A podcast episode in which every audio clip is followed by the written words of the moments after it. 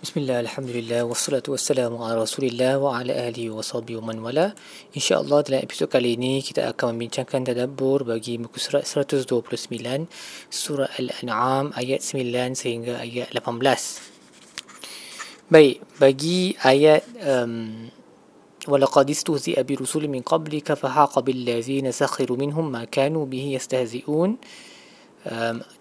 apabila mereka para rasul telah didustakan sebelum kamu uh, maka benda yang mereka dustakan itu iaitu azab telah mengelilingi mengelilingi uh, mereka dan memusnahkan mereka. Jadi um, Allah berkata selepas ayat itu qul siru fil ardi jalanlah di bumi ini dengan melihat apakah akibat mereka yang mendustakan agama. Imam Sa'adi berkata um, um, berjalan di muka bumi bermusafir sambil mengambil um, mengambil iktibar daripada apa yang telah berlaku kepada umat terdahulu. Inilah musafir badan dan juga hati yang digalakkan oleh syariat yang melahirkan iktibar manakala jalan-jalan yang saja-saja sightseeing sahaja maka um, dia tak adalah faedah dia adalah untuk ketenangan jiwa dan sebagainya tetapi dia tidaklah setinggi uh, darjat orang yang pergi dan mengambil iktibar yang meninggikan kerohanian dia khususnya dalam dalam isu um, melihat bagaimana kaum-kaum terdahulu telah dimusnahkan ni untuk orang musyrikin musyrikun Mekah mereka dia lebih dekat kepada mereka lah sebab mereka selalu ikut uh, jalan-jalan uh, perdagangan yang akan lalu kawasan-kawasan umat dahulu yang telah dimusnahkan daripada um, kaum Arab Ba'idah, kaum Arab terdahulu seperti kaum Ad, Samud dan sebagainya. Jadi mereka sepatutnya lagilah takut terhadap azab Allah sebab mereka boleh nampak rumah-rumah yang dah kosong, musnah, tak ada apa-apa tinggal. So they should be more um, afraid of God's punishment uh, above everyone else. Dan kemudian bagi ayat kulliman man fis samawati wal ard kullillah. Tanyalah katalah kepada mereka kepunyaan siapa semua yang di langit dengan bumi katakanlah kullillah kepunyaan Allah kata ala nafsihi rahmat. Allah telah menulis bagi dirinya rahmat. Jadi Imam Sa'adi berkata Allah telah meluaskan ke atas mereka rahmatnya, ihsannya, uh, menyelubungi mereka dengan imtinannya, uh, kasih sayangnya dan telah menulis ke atas dirinya uh, rahmatnya mesti mengatasi um, kemarahannya dan sifat pada diri Allah untuk memberi itu lebih kuat daripada sifat untuk menghalang rezeki kepada para hambanya. Dan Allah membuka bagi uh, para hamba pintu-pintu rahmat selagi mereka tidak mereka sendiri tidak mengkunci pintu-pintu tersebut dengan dosa mereka dan Allah memanggil para hamba kepada rahmatnya selagi mana selagi mana mereka tidak menghalang diri mereka sendiri daripada mencari rahmat tersebut dengan banyak melakukan maksiat dan kekurangan pada diri mereka sendiri juga uh, Imam Ibn Ashur uh, berkata ayat ni um, dia akan Allah Allah kata kata ba'ala nafsi rahmah. Dia uh, orang kafir mungkin akan berkata uh, kalaulah betul apa yang nabi sebut nescaya azab dah turun kepada kami. Orang beriman pula akan berkata kenapa azab tak turun-turun lagi ke atas mereka? Jadi Allah Subhanahu wa taala berkata kata ba'ala nafsi rahmah. Allah menulis ke atas dirinya rahmah sebagai jawab kepada dua-dua kumpulan yang kafir dengan yang orang beriman. Um, bahawa rahmatnya rahmatnya lah yang menghalang um, azab daripada diturunkan serta merta ke atas uh, ke atas mereka orang yang kafir. Um, dan sebenarnya ia juga merupakan rahmat kepada mereka supaya mereka ada masa untuk bertaubat.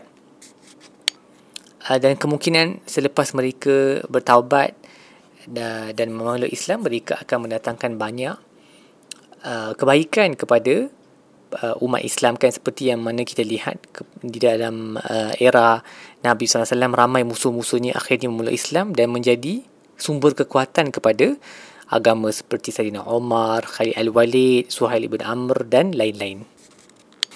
Kemudian bagi ayat wa in yamsaskallahu bidurin fala kashifa lahu illa hu wa in yamsaskallahu wa in yamsaska bi khairin fa huwa ala kulli shay'in qadir. Um, Imam Ash-Shinqiti berkata frasa pada hujung ayat ni fahu ala kulli syai'in qadir. Allah tu maha berkuasa ke atas setiap sesuatu. Selepas Allah sebut wa in yamsaka bi khairin jika dia mahu memberi kamu kebaikan uh, daripada fadilatnya dan juga pemberiannya yang banyak ia menunjukkan bahawa tak ada sesiapa pun dalam dunia ni yang ada kuasa untuk menolak pemberian itu jika Allah mahu memberinya kepada kita um, dia sama seperti ayat dalam surah Yunus wa in yurid ka bi khairin fala radda li fadli kalau Allah mahukan kebaikan bagi kamu tak ada orang yang boleh menolaknya. Jadi frasa pada hujung dalam ayat ni fahu ala kulli syai'in Allah tu maha berkuasa ke atas setiap sesuatu. If God intends good for you and he wants to give you something nobody on earth can prevent you from getting that nikmat. So itu kita kena ingat lah begitu juga dalam pada awal ayat tu pun kalau Allah mahu um, mendatangkan mudarat kepada kita. Tak ada siapa pun yang boleh selamatkan kita. Katakan ada penyakit kalau Allah mahu mudarat tu kena kat kita datanglah doktor paling pakar dalam dunia pun mudarat tu tak boleh hilang. Kalau Allah tak mahu mudarat tu hilang ini mengajar kita untuk bertawakal sepenuhnya kepada Allah SWT. Kemudian bagi ayat Qul inni umirtu an akuna awwala man aslam wa la takunanna minal musyrikin. So Allah berkata kepada Nabi Muhammad SAW, katalah bahawa aku telah diperintahkan untuk menjadi yang pertama dari kalangan mereka yang telah memeluk Islam, awwala man aslam. Um, aslama maksudnya menyerah diri kepada Allah, menyerah diri kepada kehendak Allah, to submit, to surrender to the will of God um, Ibnu Ashur berkata awala di sini bukan maksudnya dalam bahasa Arab awala maksudnya yang paling awal lah. Tapi di sini bukan erti awal dari segi masa sebab ramai sahaja para nabi terdahulu yang um, Muslim sebelum daripada Nabi SAW dan juga pada zaman Nabi semestinya Nabi lah yang paling awal Islam. Jadi dia sesuatu yang terlalu obvious untuk disebut. Jadi Ibnu Ashur berkata awala di sini bermaksud yang paling kuat yang paling teguh di dalam Islam. Bukan bukan uh, maksud literal je yang paling awal dari segi masa. Sebab itu memang di umum diketahui. Um, jadi kerana perkataan awal tu orang yang paling awal uh, di dalam sesuatu perkara selalunya orang yang paling mahu mencapai perkara tersebut dan paling melekat kepada perkara tersebut. The first person in a race for example is the one yang paling apa bergegas ke hadapan mahu mencapai the finishing line. Tu kan contohnya. Jadi ia menunjukkan um, kekuatan um, amalnya dan imannya.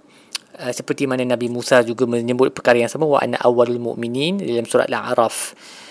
Um, so, jadi itulah sebenarnya maksud awwalaman aslama dalam ayat ini menurut Ibnu Ashur iaitu orang yang paling kuat di dalam keimanan Baik, apa yang kita belajar daripada muka surat ini? Yang pertama, uh, ingatlah bahawa kalau kita diperolokkan oleh mana-mana manusia kerana agama kita contohnya maka ingatlah bahawa para rasul terdahulu pun semua telah diperolokkan. Jadi jangan bersedih kerana kesudahan yang baik adalah bagi orang-orang yang bertakwa. Seperti mana Allah sebut walaqad istuzi abi rusul min qablika fahaqa bil ladzina sakhiru minhum ma kanu yastazun they will be destroyed. Mereka akan dimusnahkan dengan benda yang mereka perolokkan tu. Tapi kita janganlah terlalu bersedih kerana para rasul terdahulu pun telah di diperolokkan. Dan benda ni banyak berlaku lah pada zaman sekarang. Jadi kita kena banyak bersabar. Seterusnya um, ingatlah bahawa Allah telah menulis bagi dirinya rahmat. Okay, jadi janganlah sekali-kali putus asa. Mohonlah kepada Allah dengan sifat yang rendah diri supaya dia merahmati kamu dan juga menjadikan kamu daripada kalangan mereka yang um, menunjukkan sifat rahmat kepada orang lain. Kerana Allah Nabi SAW bersebut, Allah tidak akan menunjukkan rahmatnya kepada mereka yang tidak menunjukkan sifat rahmat kepada seluruh alam. So if we want Allah's mercy then we should be merciful to other people but we can only do that if Allah guides us to be merciful kan. Jadi berdoalah supaya Allah memberi kita sifat rahmat tu dan jangan putus asa kalau kita banyak berdosa, jangan putus asa dengan rahmat Allah. Dan akhir sekali apabila jika dalam diri kita ada taradud ataupun was-was syaitan untuk melakukan satu maksiat cepat-cepatlah ingat kepada kata-kata Allah yang disebut oleh Nabi SAW dalam ayat ni Qul inni akhafu in asaitu rabbi azab yawmin azim. Katakanlah aku aku sesungguhnya aku takut jika aku melakukan maksiat terhadap Tuhan aku. Aku takut kepada azab pada hari yang agung dan dahsyat. Waliyadzubillah. Baik setakat itu sahaja tadabbur kita bagi muka surat ini. Insyaallah kita akan sambung dengan episod-episod lain. Wasallallahu ala sayyidina muhammad wa ala alihi wasallam alhamdulillahirabbil alamin